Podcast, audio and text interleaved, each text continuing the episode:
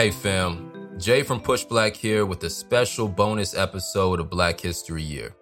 So we had planned to do six episodes this spring, then come back for 12 more this fall. But an opportunity came our way that we just had to bring to y'all. Up next, a conversation on Black motherhood with Gabrielle Union and Kerry Washington. So turn off the notifications on your phone.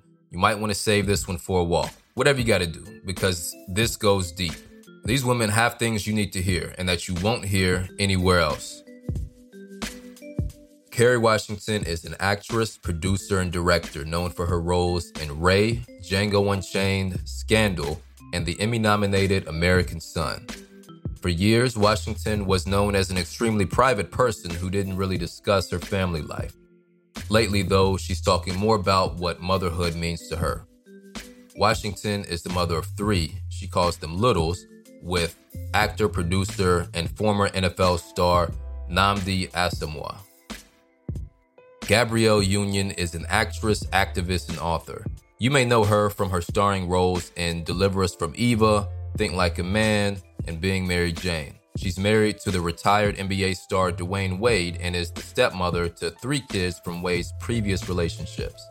They've also raised Wade's nephew for the past 12 years.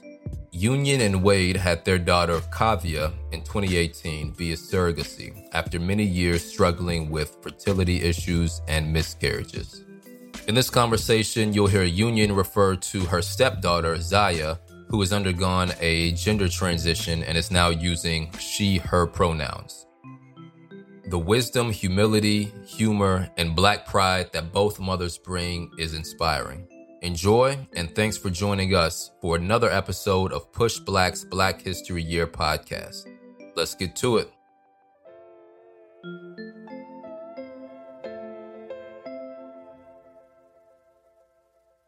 We start every interview with some similar questions. So, and this is for both of y'all to answer. What does Black liberation look like to you? Kerry? It's such a good question for us because I feel like our job is to utilize our imagination. And I've been feeling like we've been telling a lot of story about who we are and who we've been. And that's really important that we acknowledge the complexity of our experience. But I want to start to do some more imagining and creating narratives around what liberation looks like. Because I think, in the same way that audiences seeing a Black president on 24 made it more palatable once Barack Obama came around, we have the capacity to lay the groundwork in people's neural pathways for like, this is what it could would be for Black people. So that's not just me stalling. That's really me saying, like, what a poignant and important thing for us to be considering. Do you have an answer, Gab? Thank you for giving me a little time because yeah. I was like, hmm. but being on this journey with Zaya really made me unlearn a lot of things and re examine a lot of my ideas because I would have had a different idea of what Black liberation looked like a year ago and mm. being on this journey and understanding that there is no black liberation if we do not center the most marginalized of us and cover the most marginalized of us so for me black liberation is just being able to exist as you are mm-hmm. being able to self-identify in peace being able to live love prosper or fail in peace and to still feel loved and protected and honored and that there is a space and a place for each one of us a year ago, I probably would have said something that have, had to do with Black capitalism. But seeing how high the stakes are in my own household and seeing how so many people really just want us to abandon that black liberation for one of our children is wild and not on the table. So my definition of black liberation changed dramatically. Yeah and my next question was going to be what does black liberation for black mothers look like for you? And i think you touched on some of that. Do you all have something different to say specifically for liberation for black mothers? I love gab what you said about just being the idea that we could just be and experience our blackness with joy and not as burden. As it relates to motherhood, it's like that for us and that for our kids, our families. Gabrielle, what do you think? I mean, Black liberation for mothers, are we starting at the freedom to not politicize our procreation, the freedom to have proper health care while we're delivering all throughout the pregnancy. How about how about even before that? How about how about reproductive rights? Like do I have the right to family plan? Can I plan my family by having control of my uterus rather than have those determinations be made by the state so that I can enter into motherhood at a time that is filled with my own sense of identity and goal and vision for my life. I mean, you look at Serena Williams, you know, mm-hmm. all of the access and resources and privilege and and all of it and none of it helped her when her back was against the wall and and she almost died during childbirth. So it's like black liberation as mothers is the freedom to have access, the freedom mm. to to bring life into this world and it not cost our life. Mm. The freedom to parent how we see fit without being demonized oof. And judged and, mm-hmm. and yes. Trying to trying to mother in the best way that you know how and and mm. having the freedom to do that. Mm-hmm. motherhood scares that bejesus out of me. I, I live in fear of getting it terribly terribly wrong. And I, I mean but that comes from being judged harshly every step of the way. That's right. For sure. right. so i've i've heard you mention this before as far as your your fear going into being a mother and then during it i'm sure there's still some fears after. So speak a little more about what you were afraid of and how that's transformed over time. Like I, I talk a lot about like fearing that motherhood had rejected me. And so when i finally became a mother to Kaavia james via surrogacy just this fear of maybe it was natural selection and i'm not supposed to be doing this. And mm anything that I was doing was going to be the wrong thing because I actually wasn't supposed to be a mother because it had it had rejected me.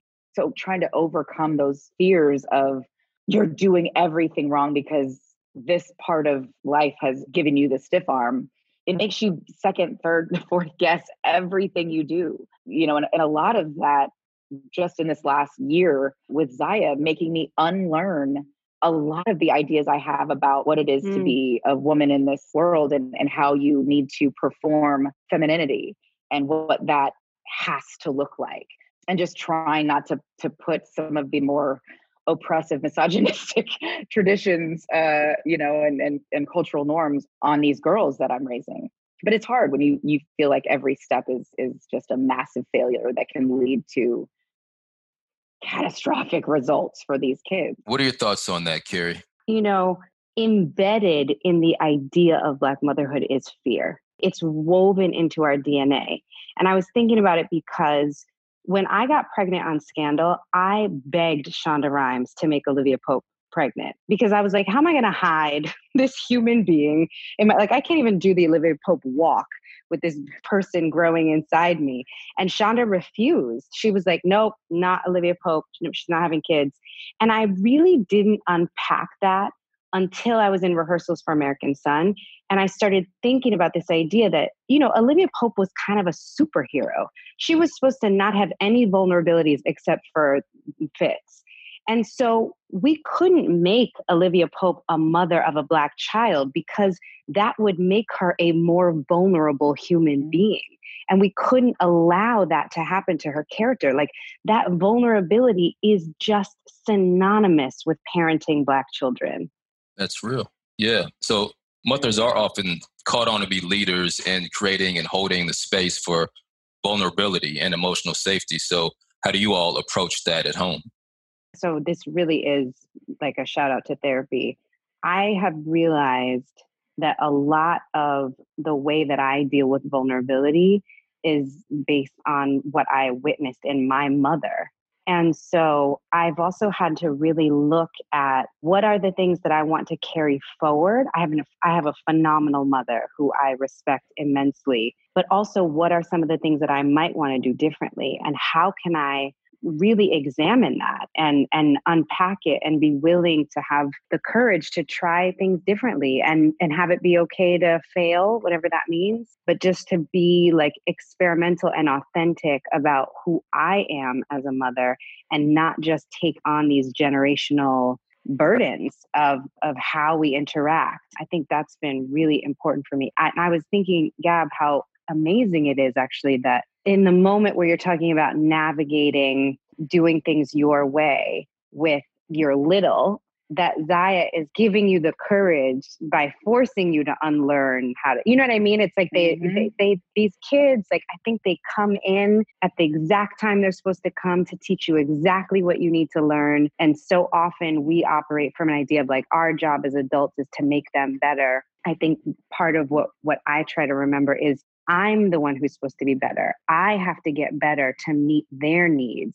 They don't have to get better to meet my needs. I have to get better to be able to serve who they are unfolding as in the world. What do you think, Gabrielle?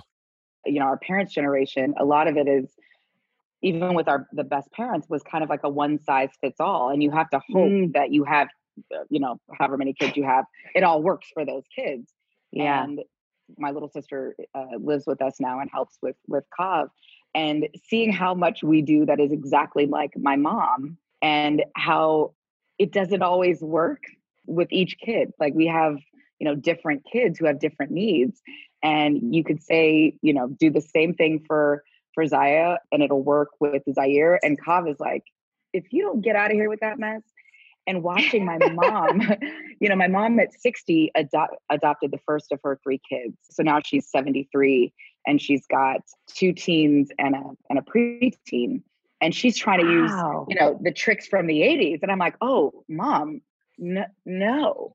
Um, that doesn't work anymore these newfangled kids are just totally different and you're going to have to reach each one where they're at but trying mm-hmm. to to figure out what you can keep and what you can throw away for each kid is like a daily journey some days mm-hmm. I'm like, mm-hmm. I need Google Maps because I've I've lost my way. So, Gabrielle, how do you navigate that with your mothers and the way that they've done things and how you want to exist as a mother now? I know my wife has expressed a sort of a conflict with that being raised in the South. So, how do you all navigate that and trying to communicate with your mothers? Like, okay, how I'm doing things is going to be a little different, but you got to trust me. I think my dad has a different idea of discipline and how mm. children are supposed to exist, but like also be mute and like invisible, unless of course we have called upon them to perform dances or tricks or you know recite things.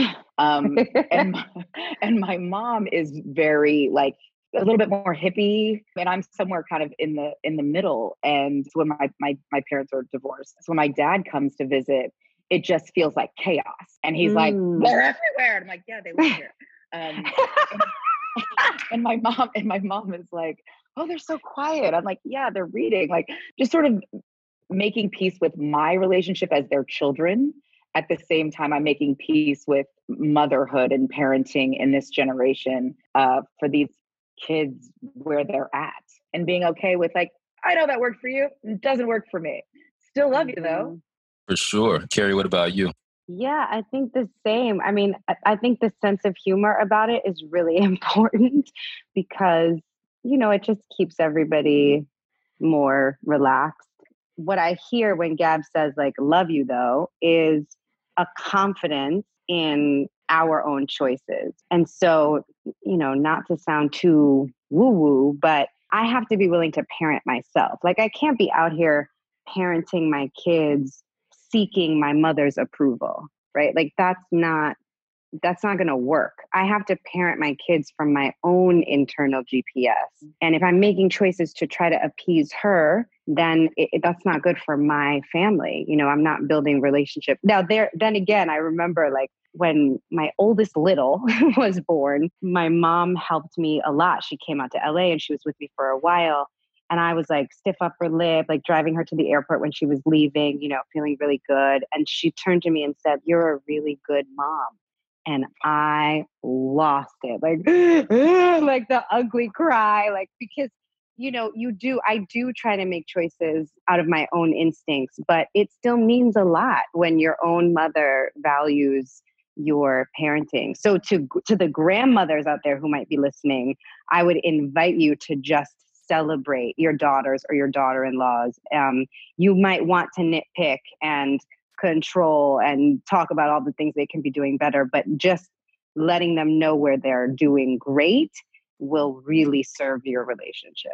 So I was reading Patricia Hill Collins, and she talks about the role of other mothers and the role of mm. in the life of mm. Black children. You know, these are the women that are in a Black child's life that aren't necessarily the blood mothers or direct mothers, but they serve in a mothering capacity. Now, this is something that's been integral to Black families since, you know, from West Africa to our time in America. Tell me about you all's other mothers. Who were they? What was it like? The village is so big. Yeah. I come from the biggest black family in the state of Nebraska, which is probably not that hard to beat. But for real, um, you, but really, you are officially the biggest black family.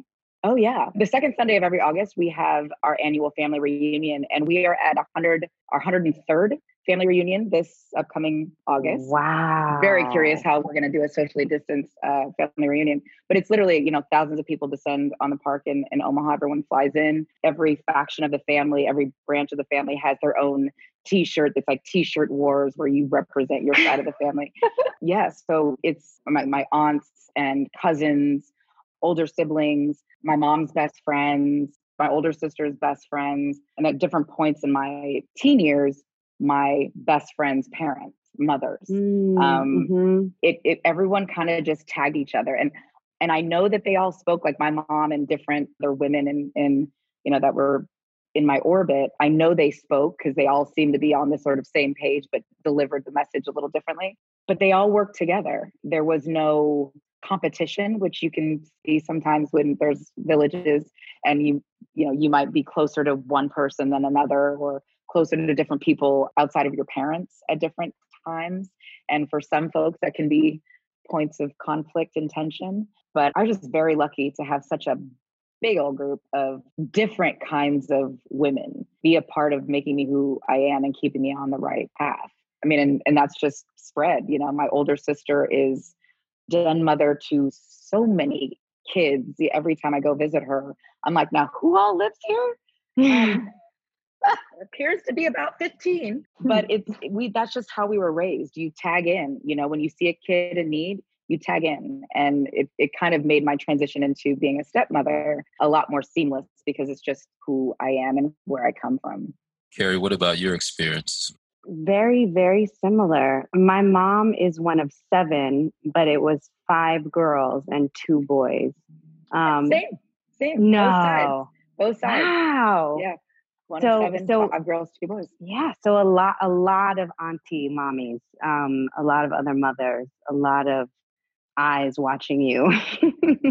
um, and also, my mom was in like a women's group when she was pregnant with me, and those women stayed together. And so we had like a it was like a child care co-op, you know, where like we all this group of cousins and friends who either lived in my building in the Bronx or their moms worked with my mom, whatever it was. It was a collection of moms and kids, and we all went to gymnastics on Monday, and the same two moms drove that day, and we all went to dance class on Tuesday, and we all went to, you know, and so they like rotated around whose work schedule. I'm teaching at this time, so I'll pick up, you drop off. We had these schedules, and this circle of moms. And what I love about it was you did get the idea that there were lots of ways to be a mom and that not everybody's mom was the same and that you could like gab say gravitate toward one kind of mother or another and that that was okay like because it was all your village.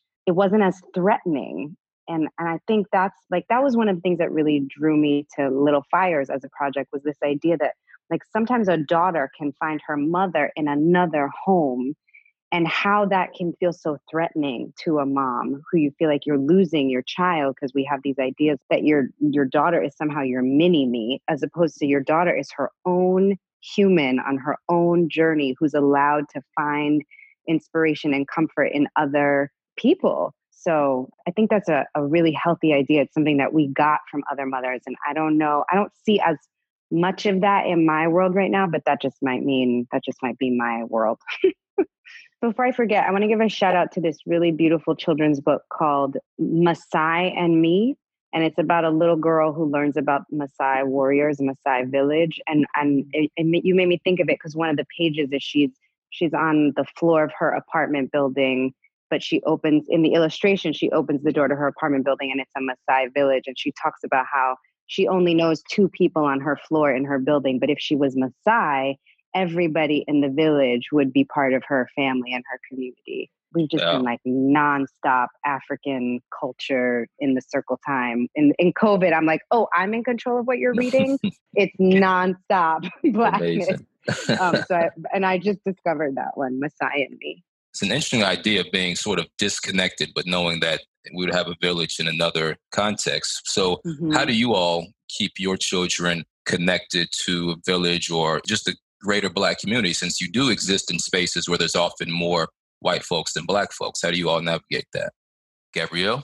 For us, we, we've had to find our own, create our own little village, whether that be through sports or through the arts or through our neighbors, finding like minded Black folks who also need more access to us and more access to community but it's i mean it takes work you have to want to do that and you and you have to there has to be a, a large element of trust it's been a slow process especially since kav has been born and with zaya we've had to go all out our comfort zone and to try to find other families of literally any race who have kids who are going through the same sort of transitions and, and pooling resources and exchanging information about therapists and, and schools and all the other resources that you kind of need to raise happy, healthy, well-adjusted children in the LGBTQ plus community. So that's been a little bit more of a challenge. And we had to kind of open it up beyond just Black folks, there's not a ton of uh, Black folks who've, who've made peace with their queer children at this age. So in in just the search of community we've had to sort of open that up and and hopefully along the way i think we've inspired a couple more families to um to join the village and and find that that peace and acceptance in their in their households you definitely have gab you can see it all the time on social media like you just the the way that you are parenting is it's really allowing young people to feel like they can be who they are and their parents to feel like they don't have to navigate it alone. So powerful.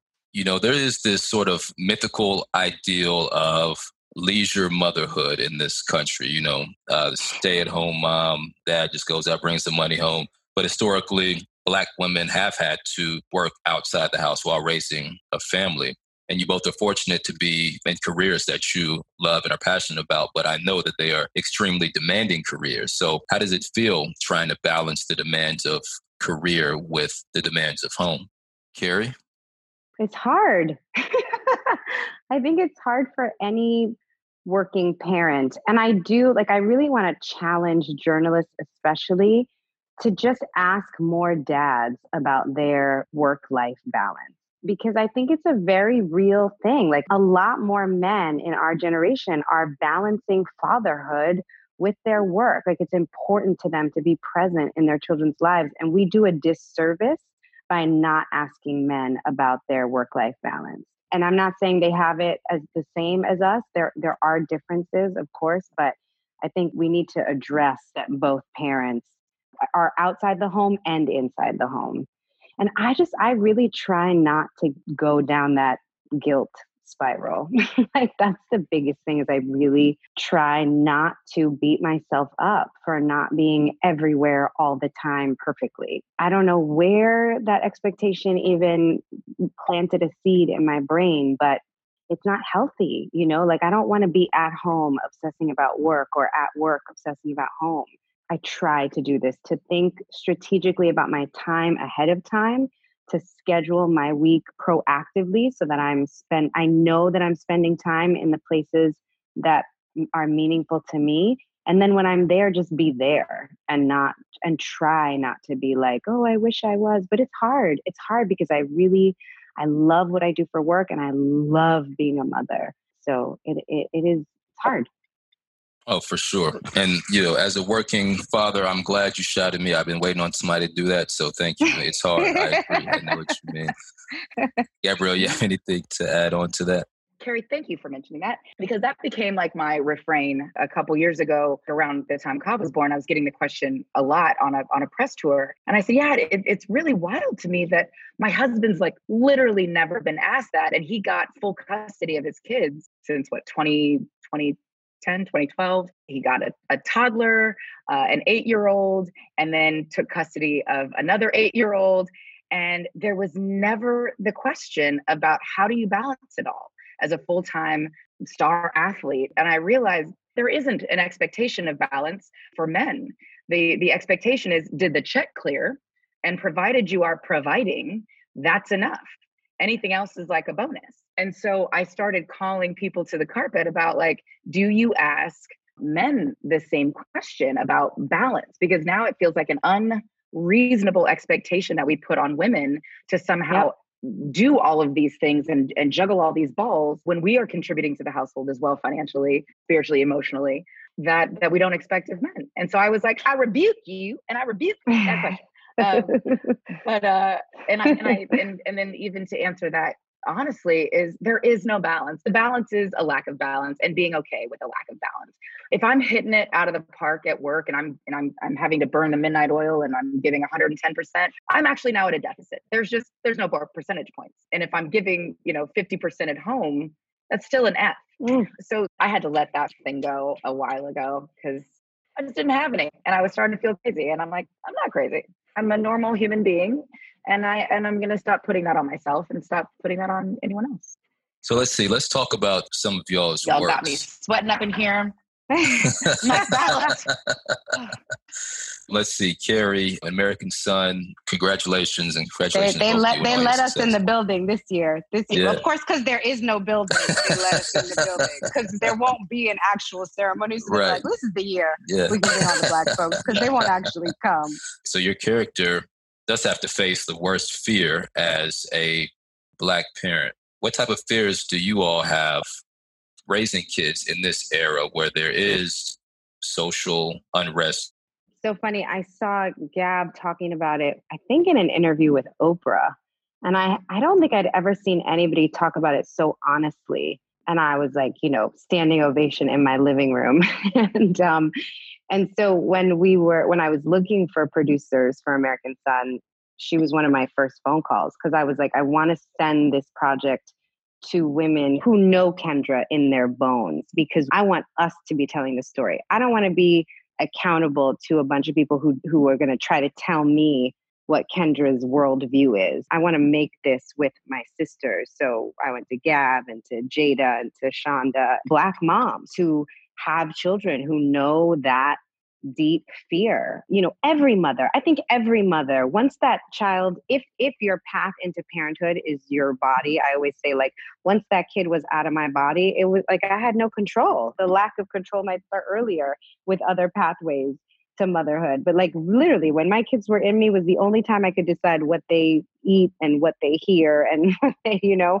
And then you're it's just a big experiment in letting go and I think that's true for all mothers, but I think the ways that that's complicated when there are systems in place that are built to demonize your child, when the systems of oppression for your child are so institutionalized, woven into the fabric of what is supposed to be safety for your kid, the fear just gets turned up to a 10.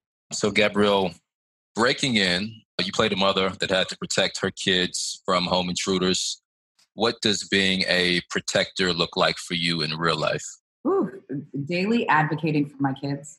I, I, like to start off every school year doing the Big Mama walk up to the school. I'm a firm believer, and you, you got to start the school year off right with a little bit of fear that I will be present. I will be coming up here. Any old thing isn't not is not going to fly with my kids, and I, I have to be their best advocate and, and instill in them to be their own best advocate. But yeah, I mean, it's it's daily with us, with all the, the different things going on with the different kids. Being their most fierce protector and warrior mother, usually at school and usually surrounding issues of discipline and treatment. I found that for our family, there has been an, a little extra motivation to sort of squash our kids' spirit, the notion of the uppity Negro and putting us in our place, even though they're matching everyone else, because there's this notion that our children are somehow think their their poop doesn't smell, and it's like they're they're actually acting like everyone else. Why are you so focused on squashing the spirit of of my children? And I'm going to be here as often as I need to be to make sure that their their soul and their spirit is is allowed to soar like every other child for this tuition as long as my check clears. Um, got to make sure you, you, treat my kids right. But it's it's daily, you know, it's daily. People come for you. Yeah, you know that phrase. You tried it. They try it. and I found that we talk about the respectability politics and, and how it can be like fool's gold, and this idea that if you just speak a certain way and live a certain way and you just accomplish your way out of out of racism and, and discrimination there is a blowback for making it there are people who who get very upset at black success. There is a, almost a visceral reaction to black excellence that we don't talk about enough and and this notion of the uppity negro needing to be put down. I heard you guys talking about you know fears and and for your kids our kids know their rights.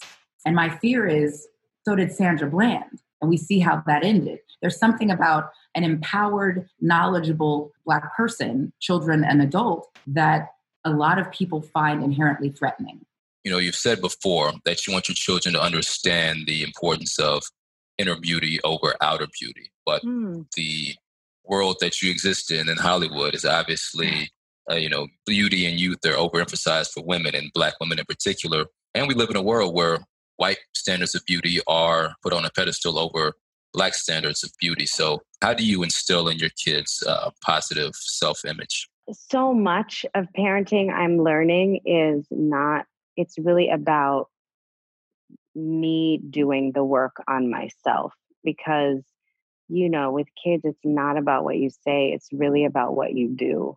And so it's really like do i look in the mirror and like what i see? Do i model the behavior of liking the face that i wake up with in the morning as much as the face that i put on when i go to work? I started wearing my hair natural more when I had my six year old because she has curly hair and I wanted, I didn't want her to only see me with my Olivia Pope blowout. You know, I wanted to make sure that I'm loving myself fully as a black woman when I mm-hmm. look in the mirror. And and I think that's what kids really see. They witness our relationship with our own blackness. So it's important for me to like live in the world feeling beautiful, like to do the work so that I feel ah. beautiful in my house, because that's what they absorb, that's what they witness. That's part of why taking care of ourselves as Black mothers is oh. so important. Why, like, self care is not just like a frilly thing for white women, right? Like, we must take care of ourselves and find ways to cultivate a sense of health and wellness and beauty because that's how we model to our kids that our our black lives matter not just the black lives in the street but that we value our own lives. We make choices for the the rich fulfillment of our own lives as human beings well, hey, I really appreciate you all's time. Um, I know you got stuff to do, so thank you for taking time out of your schedules to talk to us. So I'm gonna let y'all go, but is there any final words of encouragement you want to give to any Black mothers listening right now?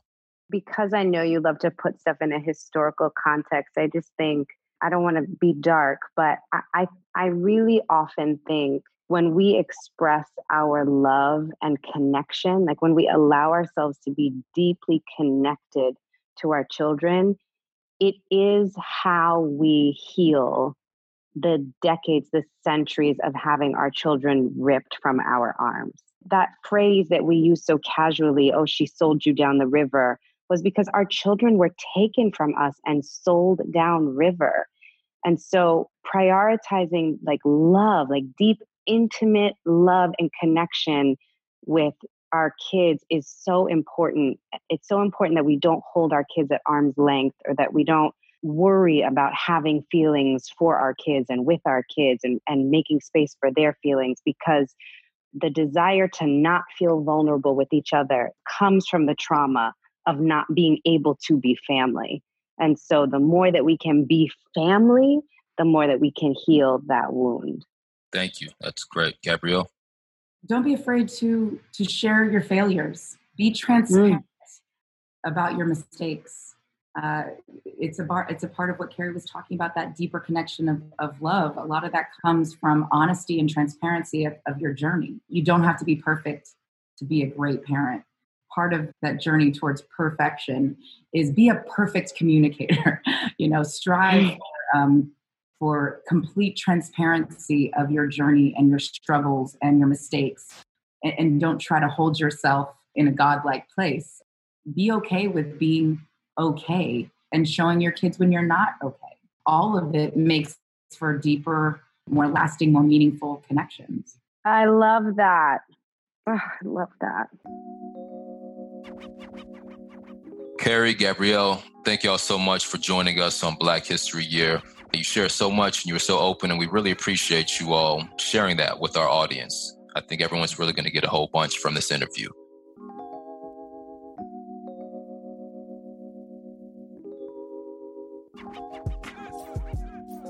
Black History Year is produced by PushBlack, the nation's largest nonprofit black media company. Obviously, the power that comes from knowing our history is important to you. PushBlack exists because we saw we had to take this into our own hands. You make PushBlack happen with your contributions at blackhistoryyear.com.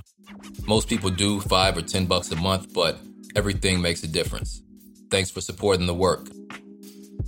Black History Year is produced by Mikel Ellcessor and Jessica Rugh Frantz from Limina House. Edited by Sasha Kai Parker with production support from the PushBlack team. Tareq Alani, Brooke Brown, Eskedar Getahun, Abeni Jones, Patrick Sanders, Akua Tay, Jareyah Bradley, and Cydney Smith.